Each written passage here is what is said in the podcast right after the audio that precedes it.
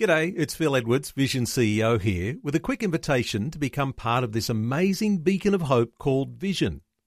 Together we can put our love into action to help people of all kinds build or rebuild their lives on the truth of God. Please consider the part you can play during our upcoming Visionathon appeal, remembering that it's your support that makes Vision possible, including this podcast. 2020, bringing a biblical perspective on life, culture, and current events. Weekdays on UCB's Vision Radio Network. Find out more at vision.org.au. Our Middle East reporter is Ron Ross, and he's joining me on the phone for another week. Welcome back, Ron. Hi, Tracy. Well, Israel has declared that the Russian plan to sell missiles to Iran is showing the dangers in lifting the sanctions on Iran right now. That's causing a lot of controversy, this deal, isn't it? Uh, it certainly is. It's uh, it's going to be a, a, a real uh, volcanic eruption, I think, by the end of the week.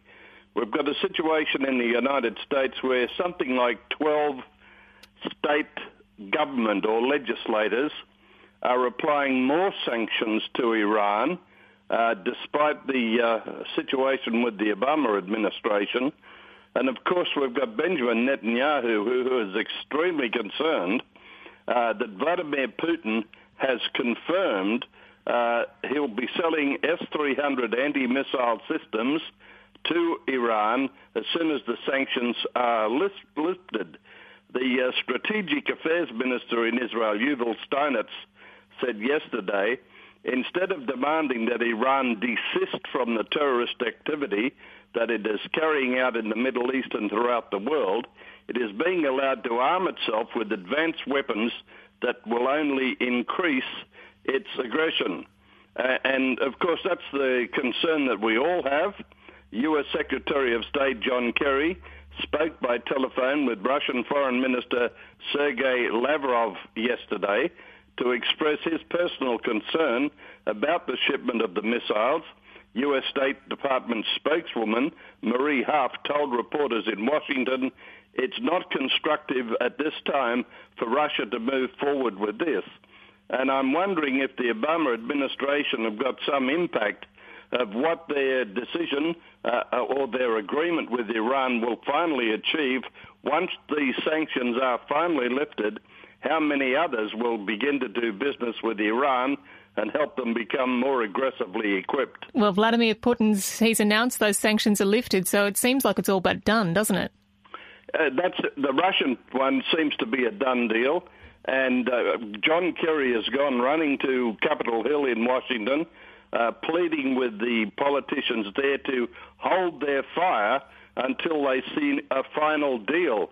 Uh, he's concerned, and so is Obama, uh, that any uh, aggression by the congressman will indicate to Iran that it's not a very popular deal being arranged.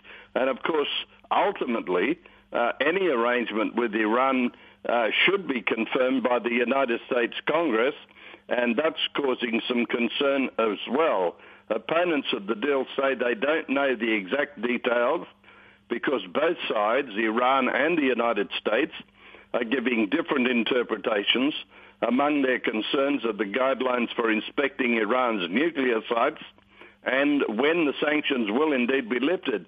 Iran saying they have to be lifted immediately, and uh, uh, that's causing great concern not only just with the US Congress but around the world. Well, that's right. And Benjamin Netanyahu hasn't been quiet about the whole situation, has he? It was only yesterday that he was saying again what a danger this is for the future of Israel. Oh, I think he'll keep saying it until there's some decision reached that will uh, quell the deal altogether.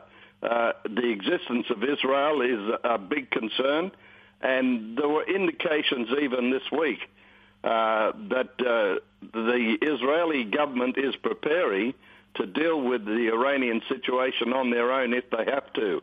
And of course, that's been part of their history. All right, let's talk about this situation with the Islamic State now.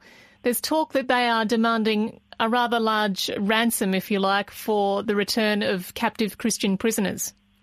Yes, the report is that the Islamic State group has set a demand of $30 million, and I guess that's US dollars, ransom for the release of hundreds of Christian hostages held in their captivity in Syria.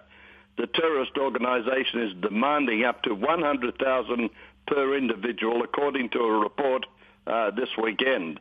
The group captured between 250 to 300 Christians on February the 23rd in the northern Hasaka province of Syria, an area native to the country's Christian population.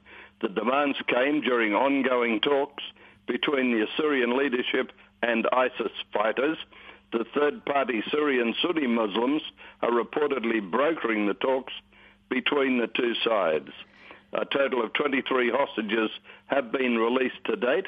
Reports further indicate that ISIS is using these Christians as human shields in military confrontations. It is a no win situation, isn't it? Because there is no way that there's going to be any money passing hands here from the US in return for those Christian captives because they, they would then be funding terrorism effectively. So this is really a no win situation. It's a devastating decision for those prisoners. All right, now there's a support group in Israel that's helping out with the victims of the Kenyan attack that took place recently. And we need to just consider for a moment how well equipped uh, Israel is dealing with problems of grief and, uh, and comfort. Uh, they've had to deal with tragedies right throughout their history. And following the horrific massacre by the radical Muslim terror group Al Shabaab, uh, which killed over 150 Christian students in Kenya, the Israeli relief group Israel Aid is helping Kenyan government officials deal with the tragedy. Israel Aid is currently holding discussions with Kenyan government counterparts as well as with the local Kenyan Red Cross and UN officials in hopes of creating a grief and disaster management plan for the government modeled off the Israel uh, uh, wisdom and circumstances that they've created through the years. They said we're basing it on the Israeli model the founding director of Israel Aid, Shachar Zahavi, told the Jerusalem Post. He said Israel Aid's focus would be to provide post-trauma training and treatment to help the affected community and service providers cope with their grief. Just interesting to see that in the middle of all kinds of chaos, Israel still has a very uh, humanitarian approach to uh, the situations people are facing. Oh, absolutely. And that's key, isn't it? The trauma counselling, because the grief is just one side of it. The trauma that goes with everything that they've seen and been through is completely different. Yeah, we, we've seen situations in Israel ourselves uh, where the families of uh, children who have been wounded in, in all kinds of bombing raids have been counselled and cared for by Israeli counterparts in the medical profession.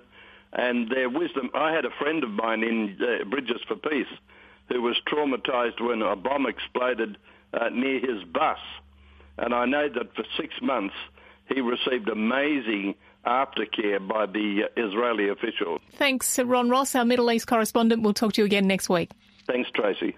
Like what you've just heard? There's more great podcasts, or you can listen to us live at vision.org.au. And remember, Vision is listener supported. Your donation of any amount will help us continue connecting faith to life. Learn more or donate today at vision.org.au.